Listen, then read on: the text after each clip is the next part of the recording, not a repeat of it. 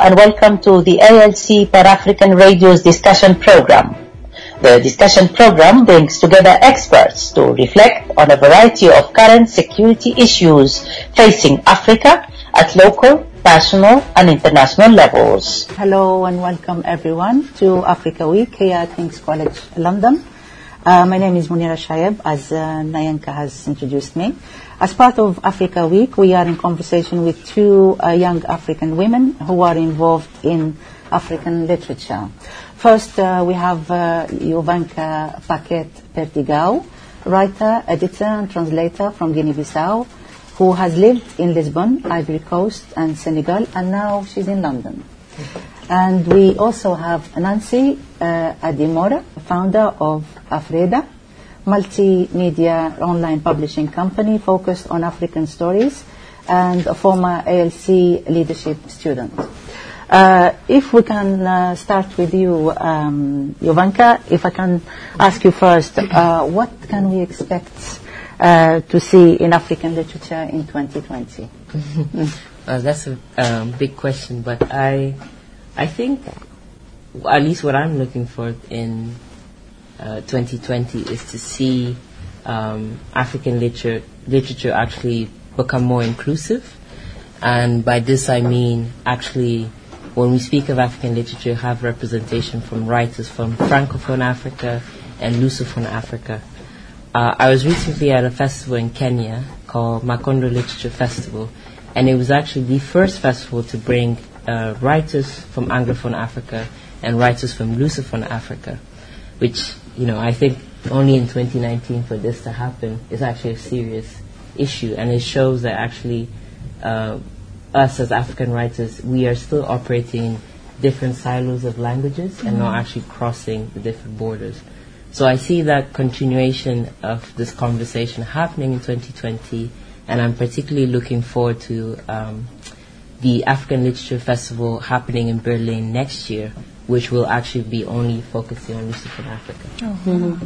And Nancy, what do you think about that? Ah, yeah, that was brilliant. I didn't even think about that, but I wouldn't because I'm English speaking. So that's, I think it speaks to kind of the blind spots that we each have when we're working in the publishing industry.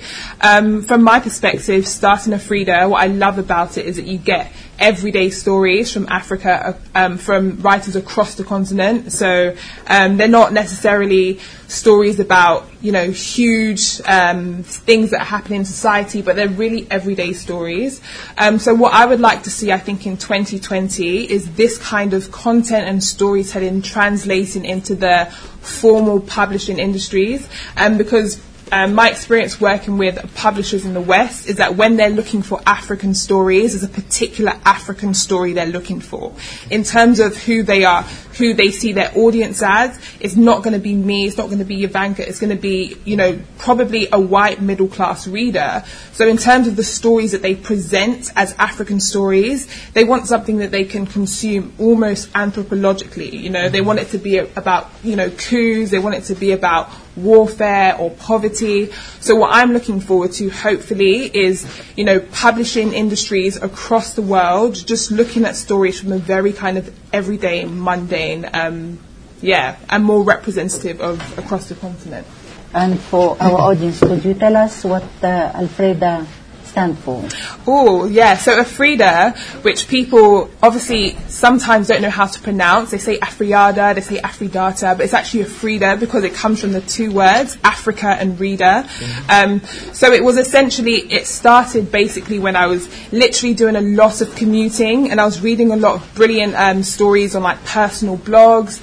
And I was thinking, okay, this is brilliant, but I know that only their sister and their mum is reading this. There's no way that they have the time to invest in the marketing or the publicity that you need to kind of amass an audience. Um, so I thought it would be brilliant if there was a central platform where you can have everyday stories. And from my perspective, Africa and Reader is very intentional because I wasn't a writer, and a lot of the times these platforms are started by people who are writers themselves. But I wanted to start a platform just for the readers, just for the people who have, you know, a busy day at work but don't mind kind of on the train just reading a five minute story from Kenya. So, right. yeah. Okay. Um, fiction has always spoken um, and sometimes mirrored the societies in which writers live. Now, what can you say about um, African writing in the diaspora with uh, the UK moving into Brexit in 2020, uh, the US stand on um, um, immigration, and also the rise of the far right in uh, most of Europe. Uh, where do you see um, uh, writing in the African diaspora going in that in that sense? Uh, I think African writing is already responding to some of these happenings. There's actually a book um, that was released right after a year after Brexit, and it's called Darling. I forget uh, the name of the writer, but it's by a, I think, a Nigerian, a British writer, and the book actually is about, is set within the context of Brexit.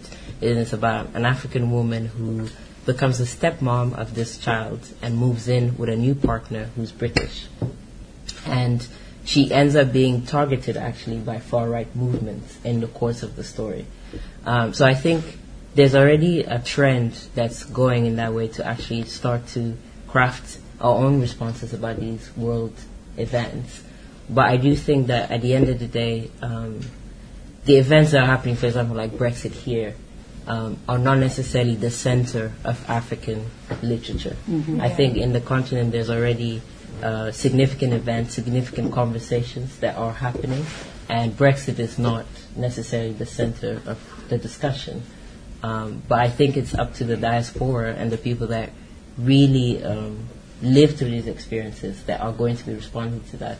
And I think we will see that more in the coming years. Yeah. Do you have something to say? Yeah, I think I really resonated with the end of what you said in terms of it's not the center of the story. Funnily enough, like I was born and raised in London. Um, I'm a Londoner. I have the accent. I have the passport. But when I think about Brexit and when I think about all these things that are happening, I mean, this is being recorded, so I might regret this, but I feel like it's, it's, it's almost none of my business, if that makes sense. And what I mean by that is I don't claim ownership over these conversations or what's happening in Westminster.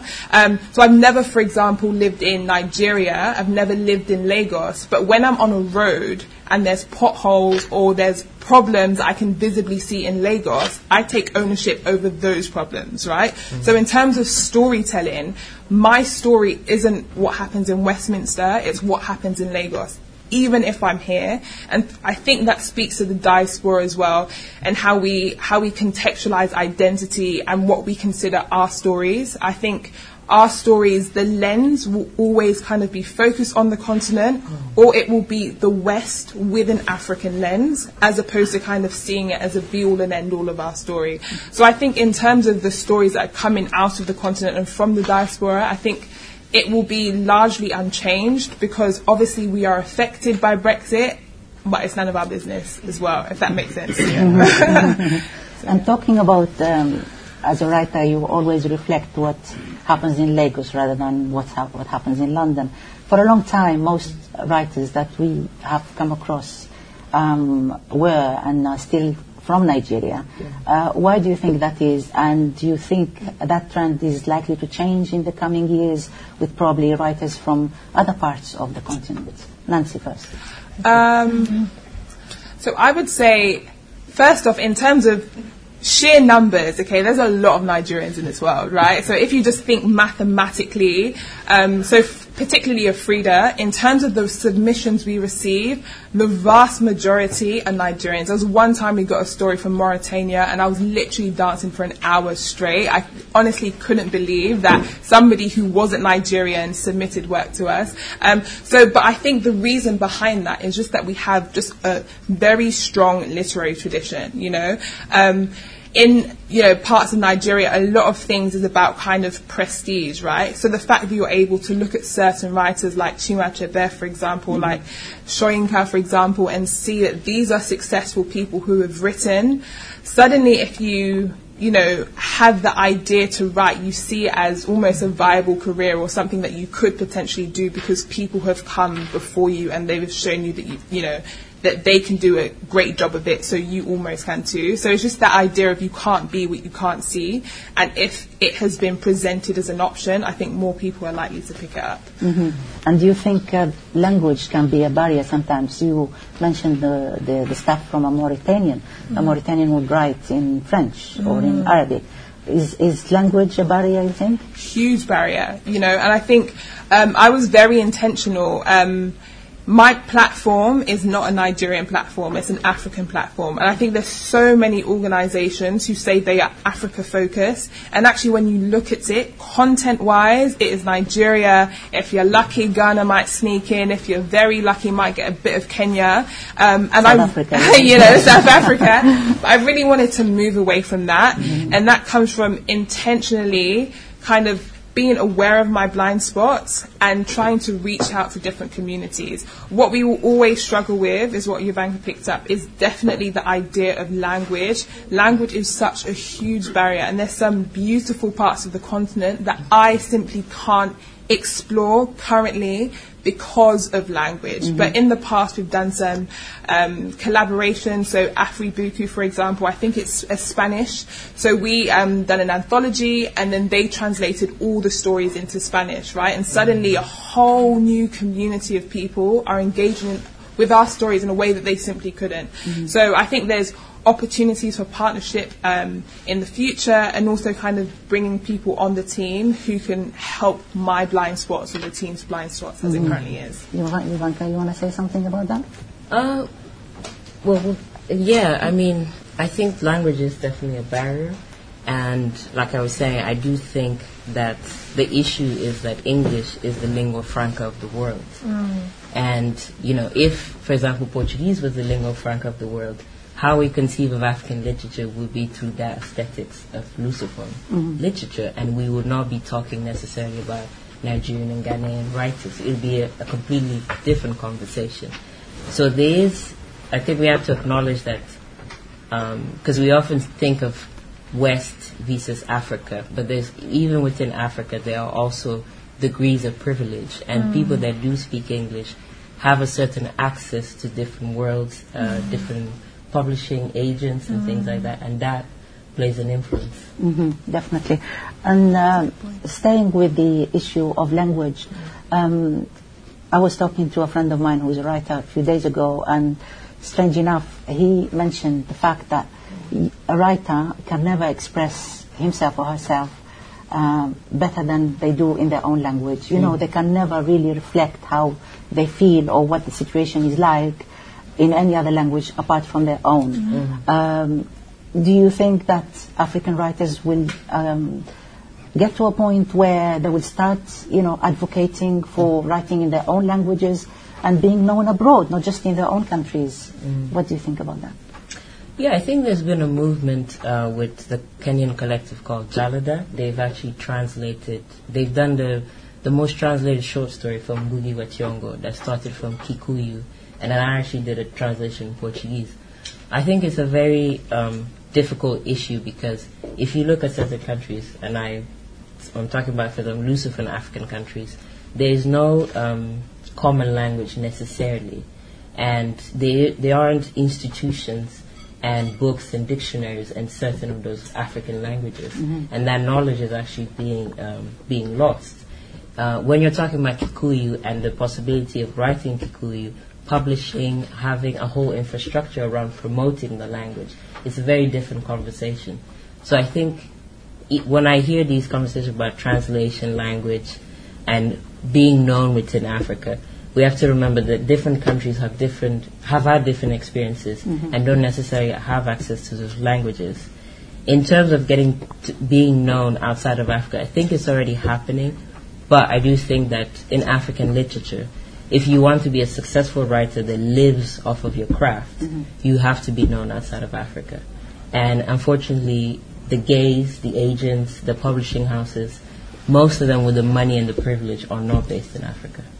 True. Mm. Uh, what do you have to say? Yeah, I would I would echo a lot of Jovanka's sentiments. I think it's also language is very um, it's not black and white. So taking Nigeria as an example, you know, the official language in Nigeria is English, right? And so even if you talk about our own languages, I'm from southeastern Nigeria, so definitely my language is the Igbo language, right? But in terms of, I have cousins who were born and raised in the southeastern part of Nigeria who can't speak anything other than English, you know? Mm-hmm. The idea that Um, obviously, there was this whole controversy around kind of Lionheart and how it was disqualified for the Oscars because it had too much English. And then there was a conversation about well, even though it's English, it's a different kind of English, Mm-hmm. right? It's Nigerian English, and there is a there is a difference, you know. Not even just necessarily the pidgin, for example, but we have. I think Chinua Achebe had this beautiful quote that I'm not going to try and say because I'm going to ruin it, but it's something along the lines of even though he's speaking English, like he's speaking Igbo through the English, you know, and that's, that really resonated with me. Um, so, for example, something like how far in a sentence. So, if you meet a Nigerian, you're like, oh, how far, right?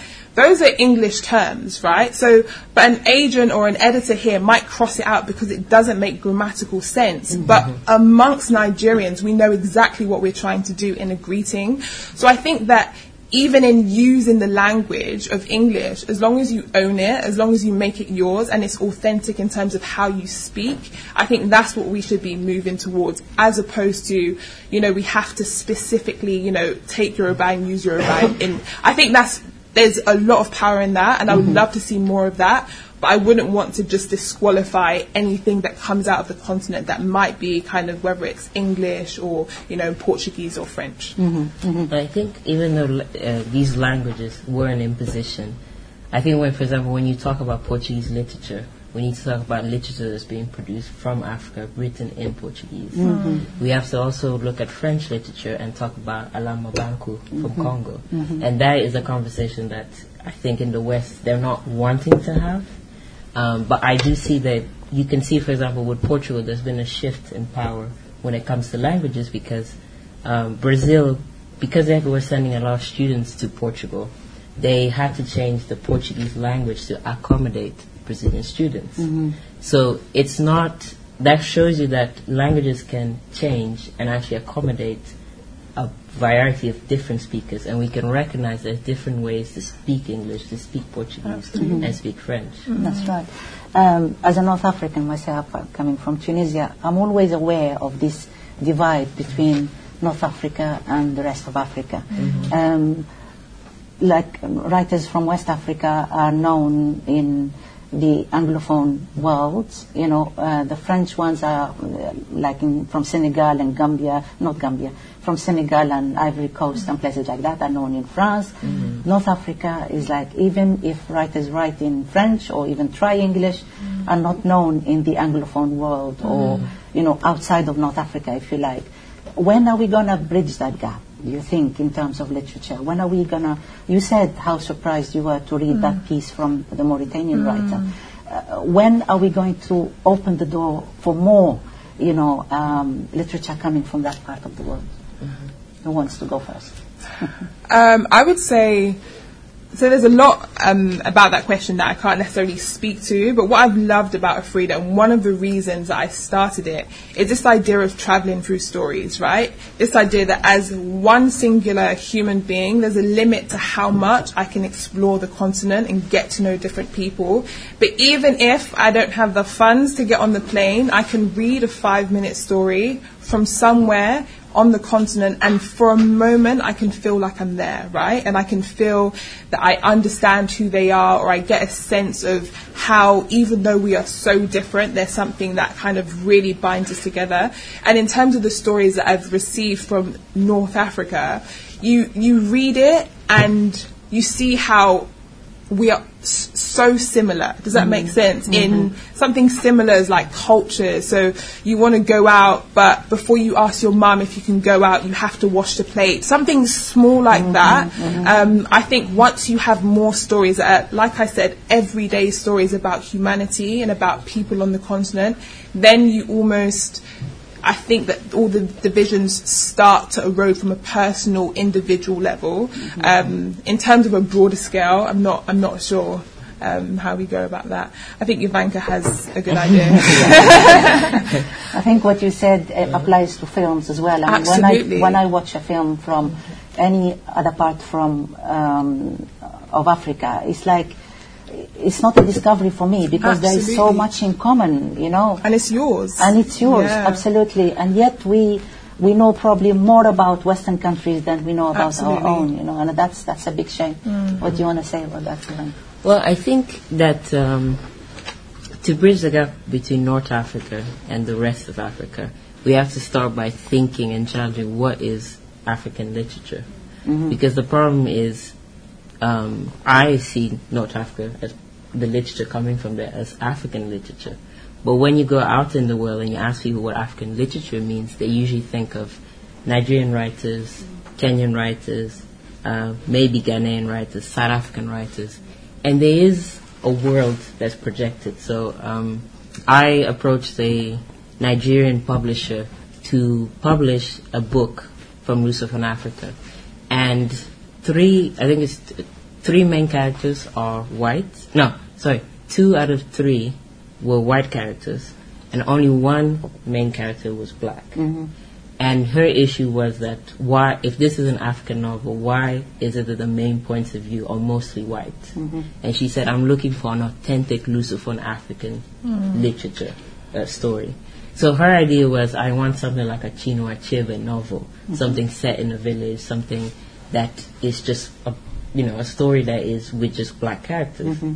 And I had to explain to her that actually, if you look at the Lusophone experience, it's very, very complex. It's very different. Mm-hmm. We don't have, for example, I'm from Guinea-Bissau, but I can't really say that I've been to my village in Guinea-Bissau. In fact, my family is mostly from the city, you know. So it's a different experience, and I think that's the problem with bridging the gap is that there isn't an understanding that African literature isn't just set in Nigeria. It's set in many places like Tunisia, Morocco, etc. Uh, I think there are some advancements with Leila Slimani. She published a book called, um, in French it's called Une chanson si douce. I forget the name in English. But she has actually been appointed by the French government as the cultural minister. Now that's problematic in another way. Uh, but there's been a conversation actually about, you know, reviving and including more literature coming from North Africa and what does it mean also francophone literature. Sure. Um, my final question to both of you is um, African Africans have always been portrayed um, in films, as in uh, literature, Western literature, as being, uh, you know, a place of poverty, place of disease, a place of all that. Do you think that's a trend that is changing now with the, with the world, the way the world is changing? Um, Or do you think it's still the same?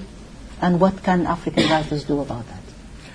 Okay, so I think my, from my perspective, um, picking your last point, what can African writers do about it? I find it really interesting, and I was speaking to a friend about it the other day about, you know, not just African writers, but a lot of African brands or African people who are pro-Africa. They almost set on themselves this idea of I'm going out to change the narrative of Africa. This idea that there is you know, a way that Africa has been portrayed, and through their writing or through their organization, they almost want to shift it. And for me, my question is always, who is your audience? Mm-hmm. Because if I was your audience, you wouldn't worry about my only perception of Africa being, you know, poverty, because I know that, right? Mm-hmm. So I feel like in terms of writers, if somebody reads your work and gets a broadened perspective of the continent, that should be a bonus and that is brilliant and that is, you know, another thing to celebrate.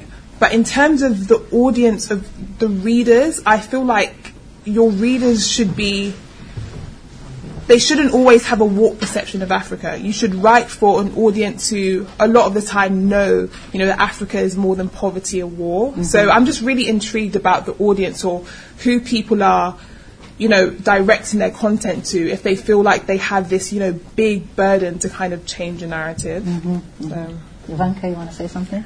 Um, I think that there is a trend shifting away from that, and I think it depends on what types of literatures are you reading. Because I think definitely in commercial fiction, if a book is set in Africa, people or commercial and crime, they expect to see certain tropes, definitely. But the literature that's coming out from Africa has already challenged some of these tropes, mm-hmm. and is going to continue to do so. And like Nancy said, it is about your audience, and at the end of the day, I think the only thing you can do is just write good quality. Absolutely. Books. And just to pick up on that, so um, My Sister the Serial Killer is a book that was um, set in, oh my gosh, I don't want to say Nigeria because I thought we had something against Nigerians. but it's set in Nigeria. And it's just basically about, you know, a comical, light-hearted book about a woman whose sister happens to be a serial killer, right?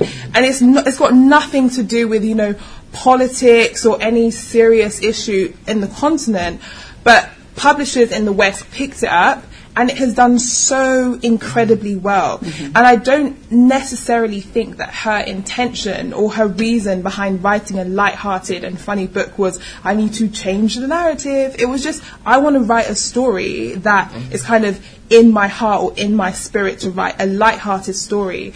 And in terms of the impact of that, in terms of conversations I've had from that light-hearted story, um, the impact is you know, far more than she could have imagined, but I don't think she was setting out to change the narrative. So I do mm-hmm. think it is shifting. Mm-hmm. I do think publishers are looking for more stories um, because, in terms of who their audience is, their audience has shifted and they're trying to get, you know, um, a different demographic of people to start investing in books and they know that they actually have to share more stories that represent them as well. Sure. You're listening to the discussion program on the ALC Pan African Radio. Stay tuned. Well, thank you both. Thank uh, you. That was so interesting and engaging. So now we can open um, the floor to questions from the audience. Hey, anyone who wants to ask a question? Yes? Um, let me say thank you very much. I think it's an absolutely fascinating panel. Thanks to, to all of you for that. I wanted to pick up on the final point that was made here about this attempt to change narratives or, or otherwise. Um, and I, I, was wondering, though, you, you referenced this really fascinating uh, uh, book by Oyinkan Braithwaite, mm-hmm. I think it is. Um, and I agree entirely. But I wonder the extent to which her book being picked up, like it's, it you know, if she'd written that book many years ago, would it have been picked up? And, and, and so I wonder whether there is a need for those that have set out to challenge particular narratives about the African continent to complicate the way we think about it. So not to say that there isn't poverty or there isn't, mm-hmm. you know, whatever. You know, there aren't these challenges because those challenges exist worldwide. But to say, a, you know, let's not essentialize it about Africa. It's not only in Africa where this happens. But, uh, you know, also to say it happens alongside many other things. Uh, you know, because I wonder, I'm not sure that that novel would have actually have been picked up and treated seriously if it had been written a while ago, because it wouldn't have fit into a narrative. But she's writing at a time where there's a lot going on about Nigerian film, um, even if you think of, uh, you know, Africans in the diaspora identifying as African, which is, you know, also something that probably didn't happen so much before. Um, so is this accumulative? So this this success, can we see that as something that has come on the shoulders of other work that went on before? Thank you. Thank you. Um, question for Nancy. You want to answer that? Uh, yeah, I, I 100% I think agree with what you're saying in terms of it has come on a wave of something else or people seeing people seeing certain stories as attractive, almost not necessarily a trend, but almost it's trendy to engage in different stories. So I, I do see that. But also in terms of, you know, when we look at publishing, for me, I don't like looking at at it as like a machine. I look at it as individual people in a room who are making everyday decisions, you know? Um, so it took, it always takes one person to read a story and to say, I identify with this story, you know? So I think the point I'm trying to make is that somebody else could have read the story mm-hmm. and rejected it in the same way they would have rejected it 50 years ago. Because I don't think that publishing has shifted enough to kind of allow for everyday stories. But I think that because of the trends or because of the waves that we're seeing, it has and I think the book, in terms of what it has done, a lot of publishers, particularly Western publishers, are actively looking for new stories like this from across the continent. It will still be definitely limited in certain ways, but I do think that, you know, it is a wave that we'll continually keep seeing. Mm-hmm. Thank you. Um, you want to comment? Um, I think actually, for me, I think this is a bit of a trend, and I think African literature has always existed, but also at the same time always been a trend in the West. um, after colonialism, there was, if you look at the Chinua Achebes, there was this race also to publish certain types of stories, certain narratives. And now, even right now in the UK publishing scene, I feel like there's all these diversity schemes, there's all this talk about black British writers, and books are being published, but that doesn't mean necessarily that the gatekeepers are changing. Uh, it doesn't mean that we have more black agents. It doesn't mean that we have different types of narratives. We had uh, a few years ago when Americanah actually came to the scene. We had uh, a demand for narratives about the diaspora and migration, and now it seems like we've moved to something more of pre-colonial Africa. You know, Africa without the lens of the West. So I think there always seems to be a trend, and I think, like Nancy said, it is true that it comes down to the individuals and it's an individual choice. And but I do think that she she's lucky to have come at a particular time where people are receptive and looking for these kind of stories. Mm-hmm, mm-hmm. Thank you. Um, if you can say your name and where you are or where you study. My name is Silvanus. I'm a student at King's College London. I've written a question down here. Uh, there have been uh, an upsurge of uh, black independent indigenous publishers within, for example, the UK and maybe the continent. Just in your opinion, since you've dwelled on publishing, do you think that we are going to move to a more fairer and accessible publishing system for both the African readers and the writers? Thank you. Uh, you want to go first? Um, Yovanka? Well, I don't know. I think we've made some strides with um, publishing going digital and having people have more access actually to digital mediums. And I think publishing, even the definition has expanded. Um, I remember there was these two ladies actually that started at King's. They started their own publishing house. It was a digital one called Bahati Books. Mm-hmm. And they did so well, and all of this was online. They even went as far as publishing books, uh, crime, a crime, a collection of short stories that were crime but based in Mozambique. So they, it has sort of granted more access to readers, but at the same time, digital, um, if you look at the publishing houses that control uh, Penguin, Penguin is basically a huge com- conglomerate that controls different publishing houses. And at the end of the day, this is one of the big publishing houses that actually has that money and power and can decide the fate of writers. And I think even if you're published with a small publishing, let's say in Africa, competing against a writer that's been published in, I don't know, Faber, for example, can be quite difficult. So I don't know. It comes down basically to money. And I don't think that that has shifted that massively. But we are lucky now that with digital media, you can, we've actually had more readers come forth and be able to engage with African writers. Yeah, I think um, I would say you definitely hit the head, nail on the head in terms of like innovation is all that's needed in terms of bridging the gap. So having worked in a traditional publishing industry, I'm able, I have been able to see the different steps and the different um, parts, moving parts that have to come together in order for the you know the chain to necessarily work. Mm-hmm. Um, and in terms of publishing specifically on the continent, we si- I feel like we simply don't have the infrastructure for that. And I always kind of have that issue in the back of my head in terms of, okay, so for example, say we were to do you know a print anthology in London, how am I going to make sure that somebody here receives it and it's at, you know, a fair price for them in terms of there's a lot of different things in play in terms of the infrastructure required for publishing. Mm-hmm. But I do think that digital to some degree um, is the response for that. But also there is there is also innovation that we need to do because some people love a good book, right? A physical book, right? So I feel like although digital does allow us to leapfrog some of the infrastructure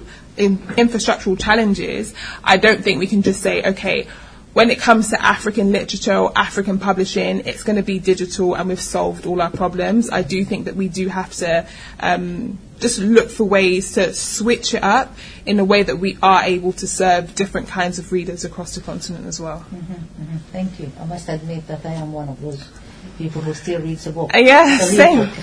same. Okay, any more questions from the audience? Anyone?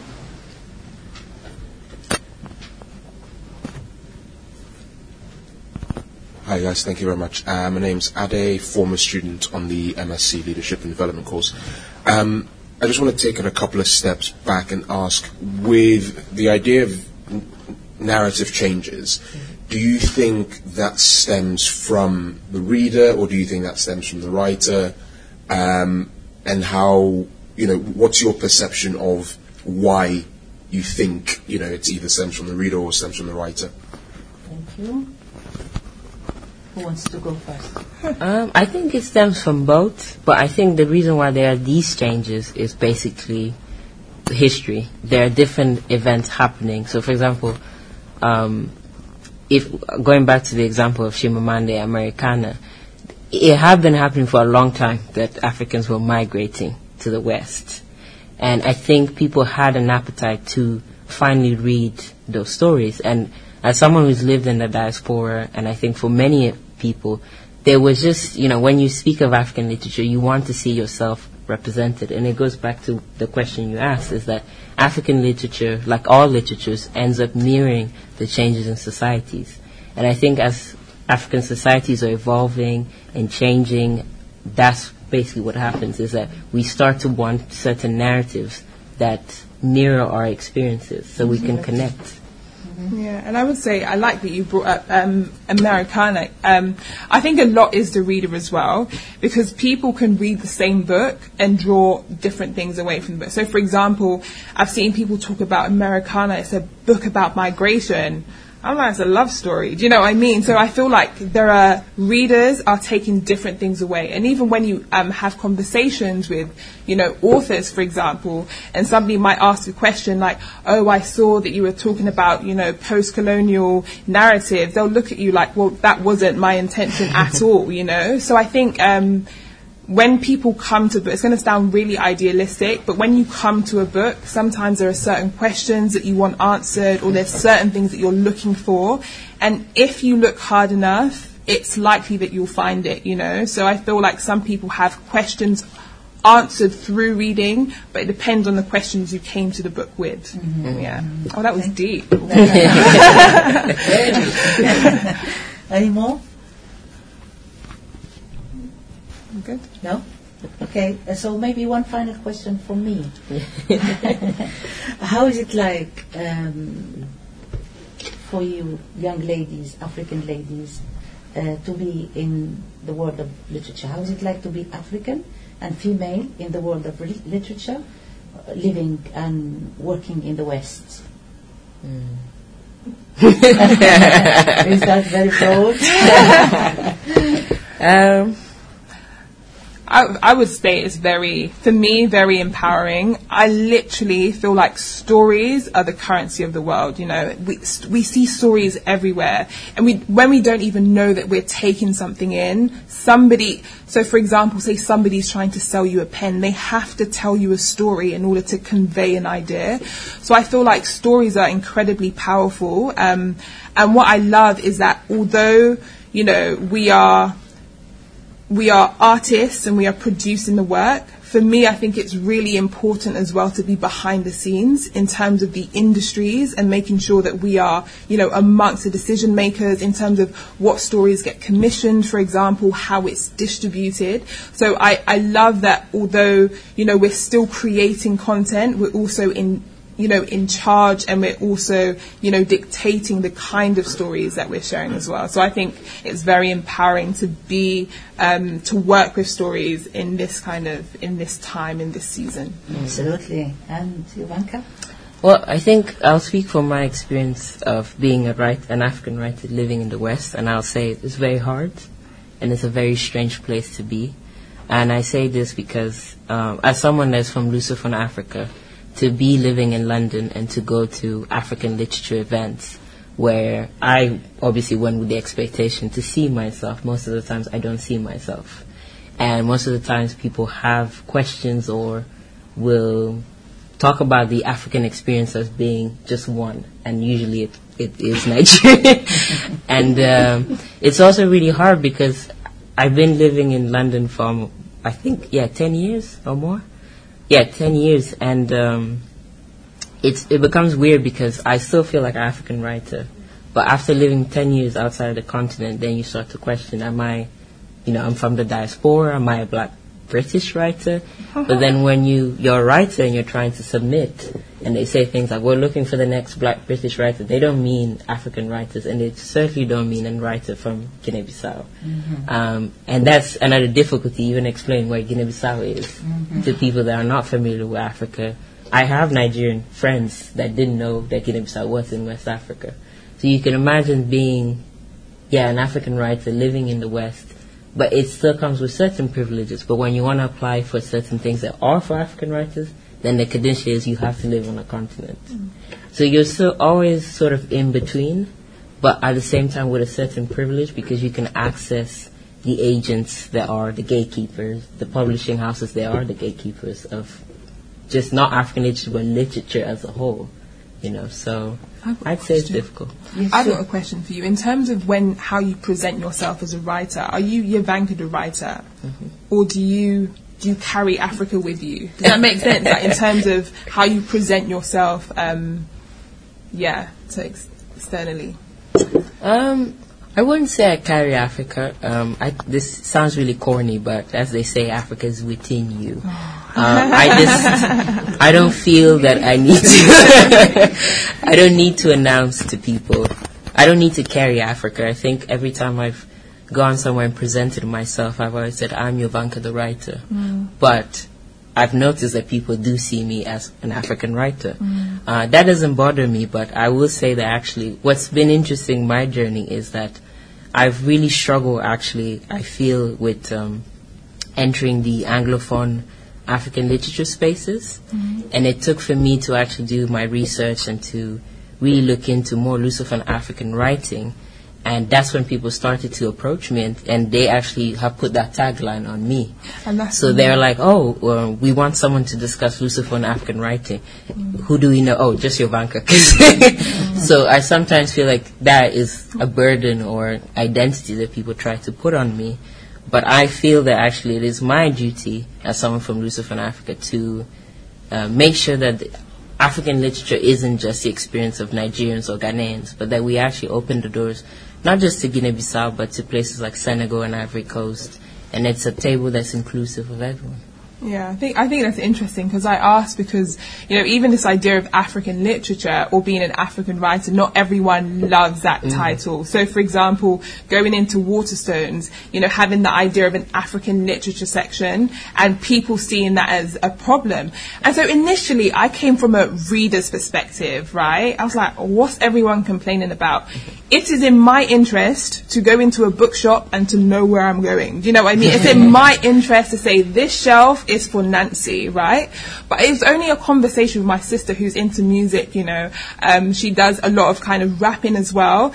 And a lot of the time people call her a female rapper and she's like, I'm just a rapper. And the second she said that, I was like, I get what they mean in terms of sometimes I'm actually just a writer, you know? So the second you put certain labels on me, there is certain expectations that you attach to my work, even if, you know, I wasn't setting out to do that. So I think it's kind of really interesting from a writer's perspective in terms of um, how you move in the world and knowing that another demographic of, you know, a white man can just speak. He doesn't speak for all white males. He's just a writer. Whereas we, particularly as a woman, there's just something that they expect from your work. Um, And the, actually, the I've been to a few events to do with African literature, and they were asking the there were two Af- female African writers, and they were somebody got up in the audience, and it was an African person, and they said, "Why don't you write in your African languages if you're an African writer?" You know, like so. Even when you have that label, people have these expectations of how mm. you're meant to present the work. And going back to what we're saying is that not everyone necessarily wants that. Like some people want that freedom to just be a writer Absolutely. and to write the language they feel comfortable. absolutely. That's art. That's what art is, you know, just self-expression, you know. That's right. Well, thank you. Thank you very Thank much you. for this um, very interesting, engaging conversation. Yovanka Paquete Perdigão, writer, editor, translator from Guinea-Bissau, and Nancy Adimora, uh, founder of Afreada. Did I say it correctly? Yes, beautiful, thank a multimedia online publishing company focused on African stories. And thank you to our, our audience for being here. Thank you. Thank you. Thank you for listening to the discussion program on the ALC Pan-African Radio. For this and other programs, please visit our website at alcafricanradio.com. You can follow us on Twitter at Radio ALC and on Facebook at ALC Radio numeral number one. For feedback on this and other programs, please send an email to info at africanradio.com.